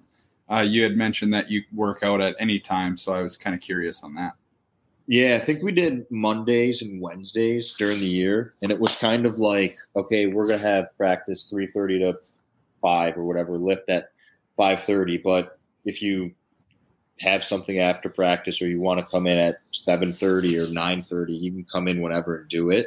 Um, which our coach was, our strength coach was really flexible with that. So if you didn't have class that day or whatever, and you wanted to come in early, like you could do that, which was nice. Yeah,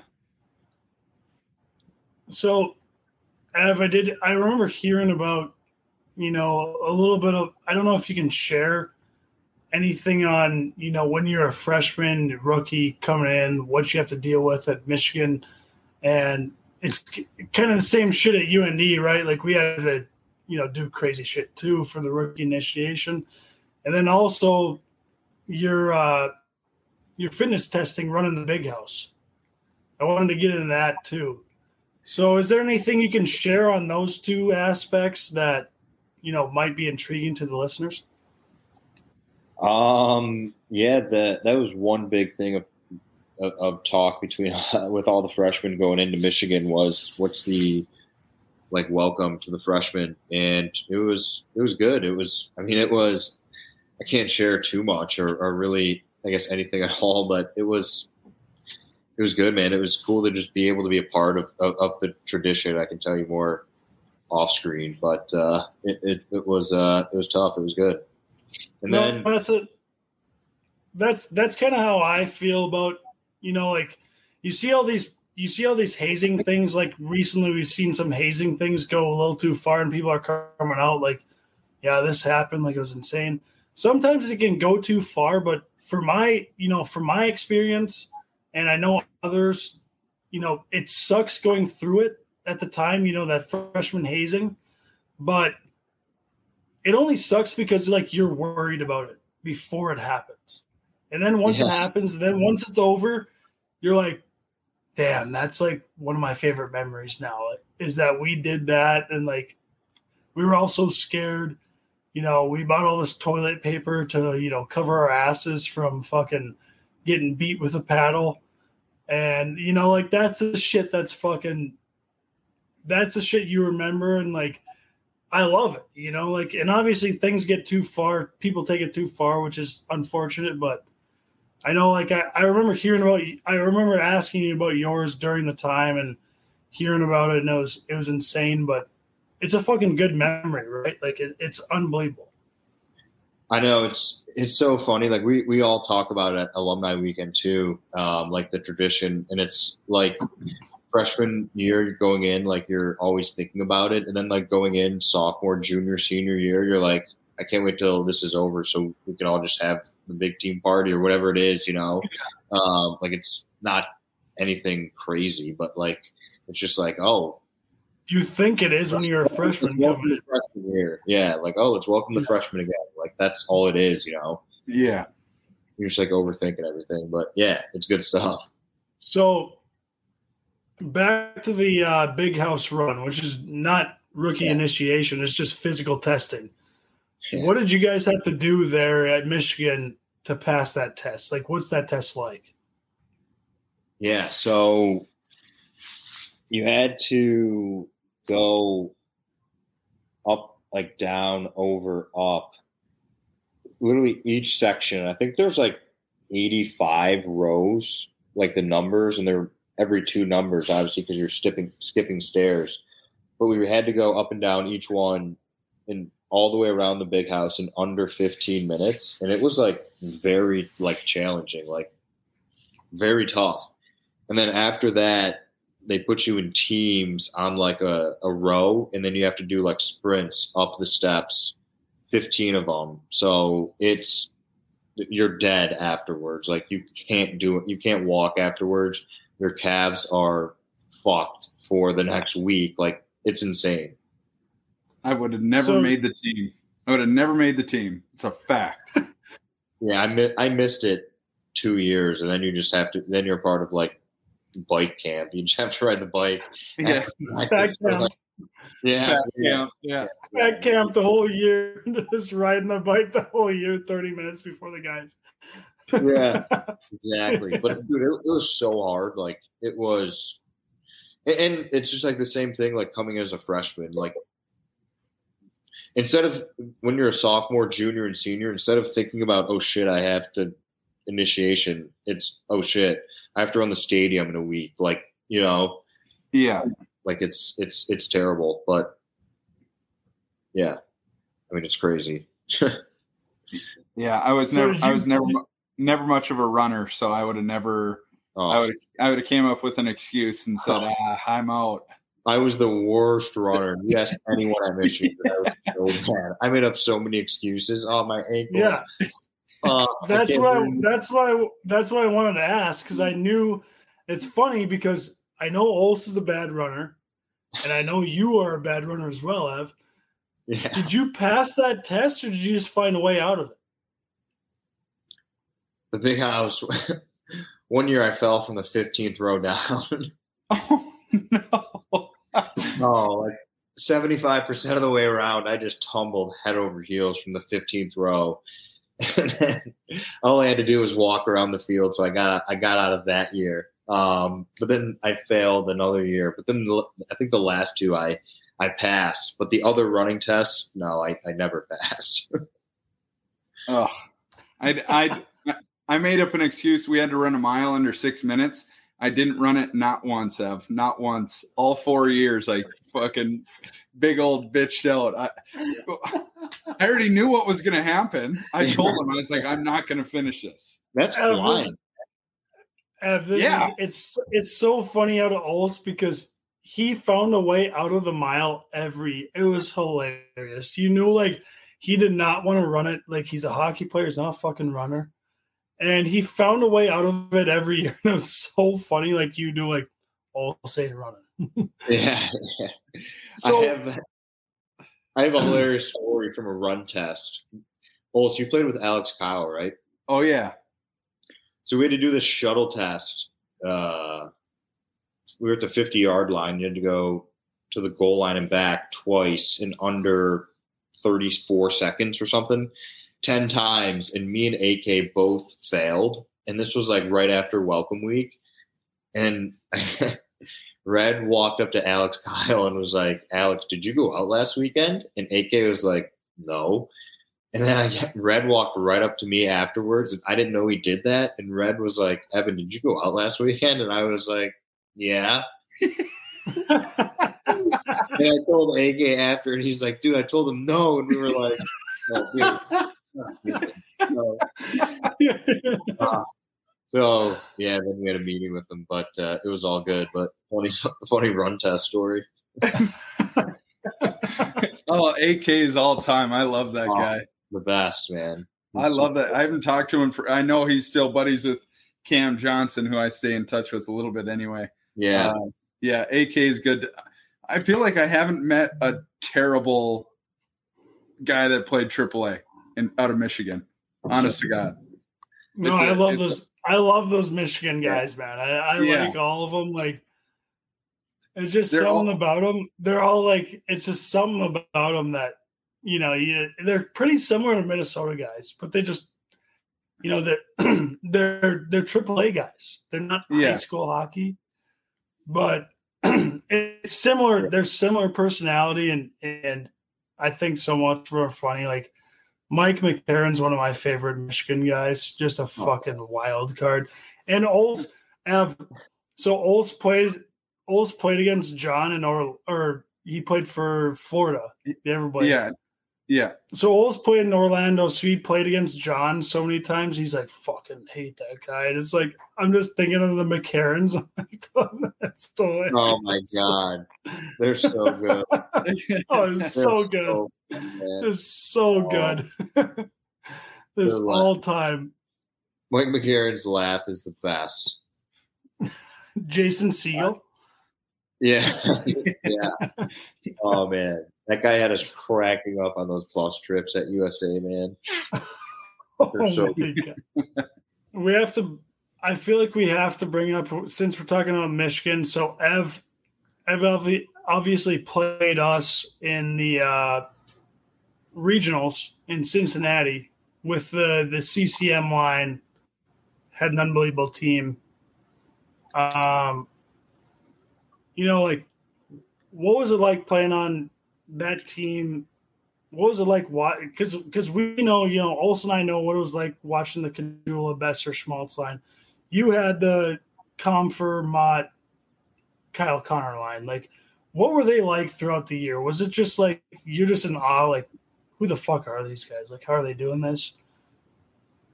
Yeah, it was it, it was pretty crazy. Like every year at Michigan, we always had one of those guys coming in, but like Kyle Connor was like, is how good is this guy going to be?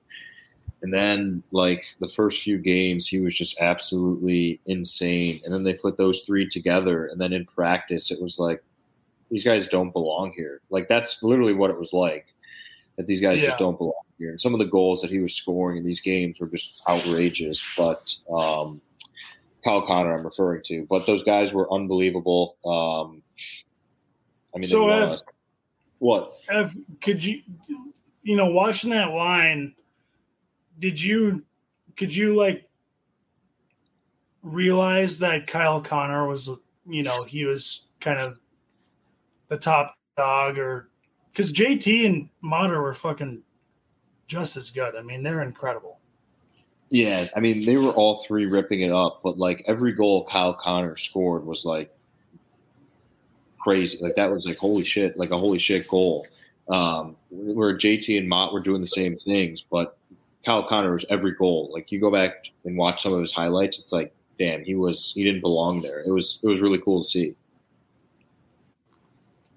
Yeah, and I mean they're pretty similar. I don't know how Kyle Connor is, but you know JT Compher and Tyler Motte, almost similar style of play. You know, like outwork everyone on the ice, details details hell, and they're working as hard as anyone off the ice. Like JT and are they're kind of the same person, a little different player, but they're just outworking any, anyone out there. Like they, they don't have as much like the CBS line for like Boeser and Schmaltz.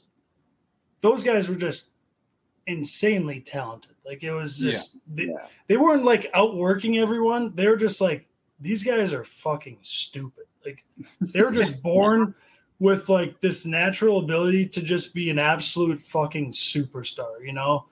And Yeah. I feel a little bit like that was like Kyle Connor a little bit, but JT and Motte just had that down that they were going to outwork anyone and they were going to out out compete anyone they played against.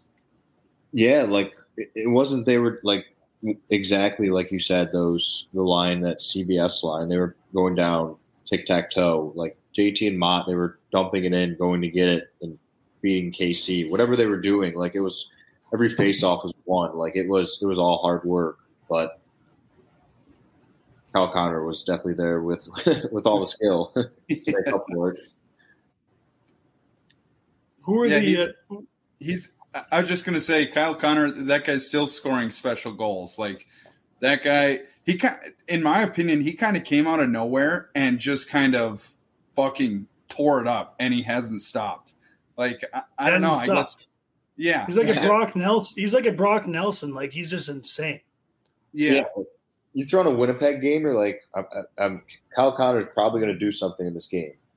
yeah, yeah. No. It's uh, it's crazy. That guy's special. He's one of the freaking good ones for sure. Was was Werenski on that team?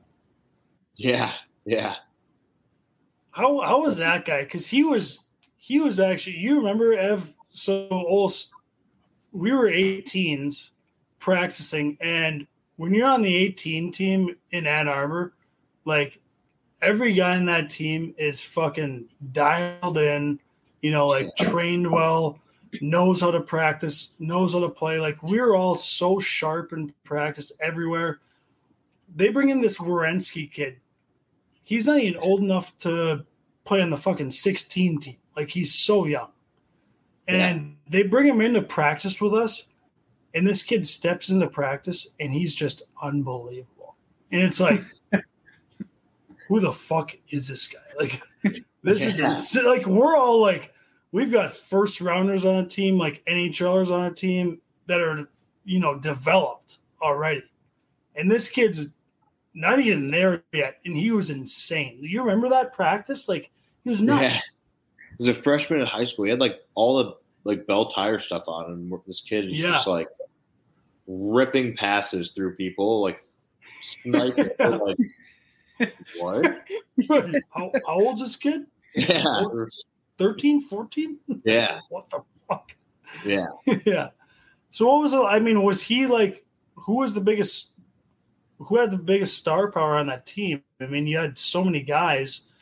Could you tell, you know, like Weren I mean, everyone knew Werenski was just gonna be some all star, but Yeah, I mean, it was definitely Werenski and Kyle Connor. I mean, Werenski had probably 40 points. I don't know, but he, it was out of control. Like that, I'm pretty sure that was the first power play, the CCM line, Werenski and Alex Kile. Like, it was nuts. Like, Werenski was impossible to beat in practice. It was like, oh, here I go. He- oh, that's the worst. One on one drill, and you just see some fucking NHLer right there. Oh, like, yeah, what am I? What am I fucking doing here? stupid. yeah, there's no point. Sure. So yeah, they were special. He was he was he was special. It was, and he came back for a second year, which was that year. So it was cool. were those Ev, were those guys, you know, doing anything different than the other guys on the team, or did they just have it? Werenski definitely worked. Uh, he was on the ice every morning. I'm pretty sure. I think Kyle Connor the same, but like, I mean, ev- there was other guys that were like third, fourth liners that were in the gym. I mean, way more than they were. It was, dude. They were just so good. It was like effortless, honestly. Yeah, that's the way it is for those guys. Um, Yeah. So we'll move on past Michigan, I guess. So you end up going past Michigan. You go to Sweden right after. How was that decision made? Like, you're in America, and then you decide to go to Sweden. You know, how the fuck Yeah. do you make the decision? Yeah, so me and my my roommate or one of my good buddies, Max Schubert, he was going to take a gap year before he went to law school. So we just decided that we wanted to keep playing, and we didn't want to play here in the states. And then we connected with one of our alumni, Mike Chason, who connected us with his team in Sweden. They made us an offer. It was in the fourth league. It was, I mean, go look at my stats. It was a joke. but, but some games were were pretty good that I got noticed to go to the play at the next level. But we we went over there together. We traveled. We we we went to twenty major cities in Europe. We ripped it up together. We got the team of the next tournament league, whatever it was. So it was a good time. But it was I was like, man, if I don't do this, I'm going to regret it in five years. So I just had to do it, and I loved it. It was it was unreal. So, so did you get to a point at the end of your Michigan career?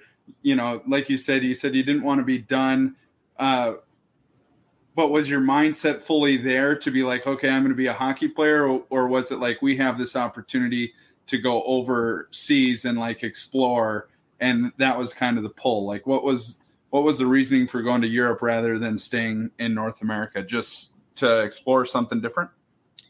Yeah, and you know when I had my exit meeting with Red, it was kind of like we didn't even talk about hockey, so I was kind of like, okay, better go, we're gonna figure this one out. But uh, I, I didn't, I didn't know what I would do, like if I didn't play hockey, and I was like, I'm not ready to figure this out yet, um, obviously. So, and I didn't want to play in the coast because I knew I probably wasn't going to make it any further. And I, I knew I was only going to do it for one year or two years. So I just said, let me go to Europe. I've been to Sweden four times or so, three or four times, whatever it was before that. And I loved it. So figured why not. And I loved it. So it was cool.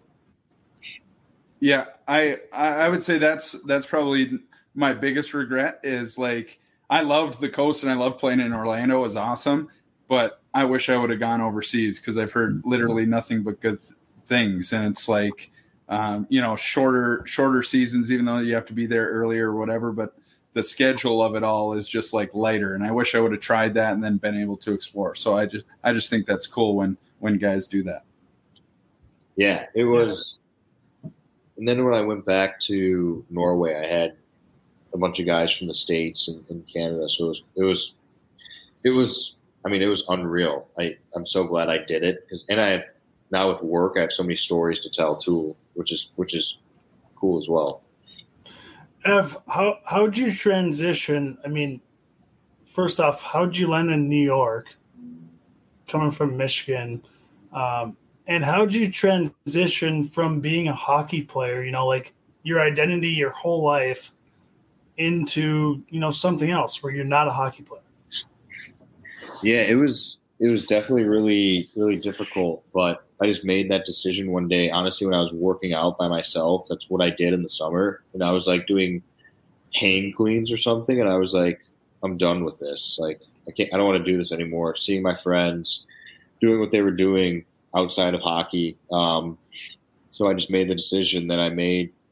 I networked with other Michigan hockey guys, and then got a gig out in New York, and then just went out there. And then that was completely different because like you wake up one day like shit, I don't have a rink to go to. I don't have a workout to go to. I just have work to go to. You know, it yeah. was it was odd, like not going into the locker room and like all of that. So it took a year or so to get used to. I mean, it, it was weird. Um, and then COVID happened, so figured it out from there, man.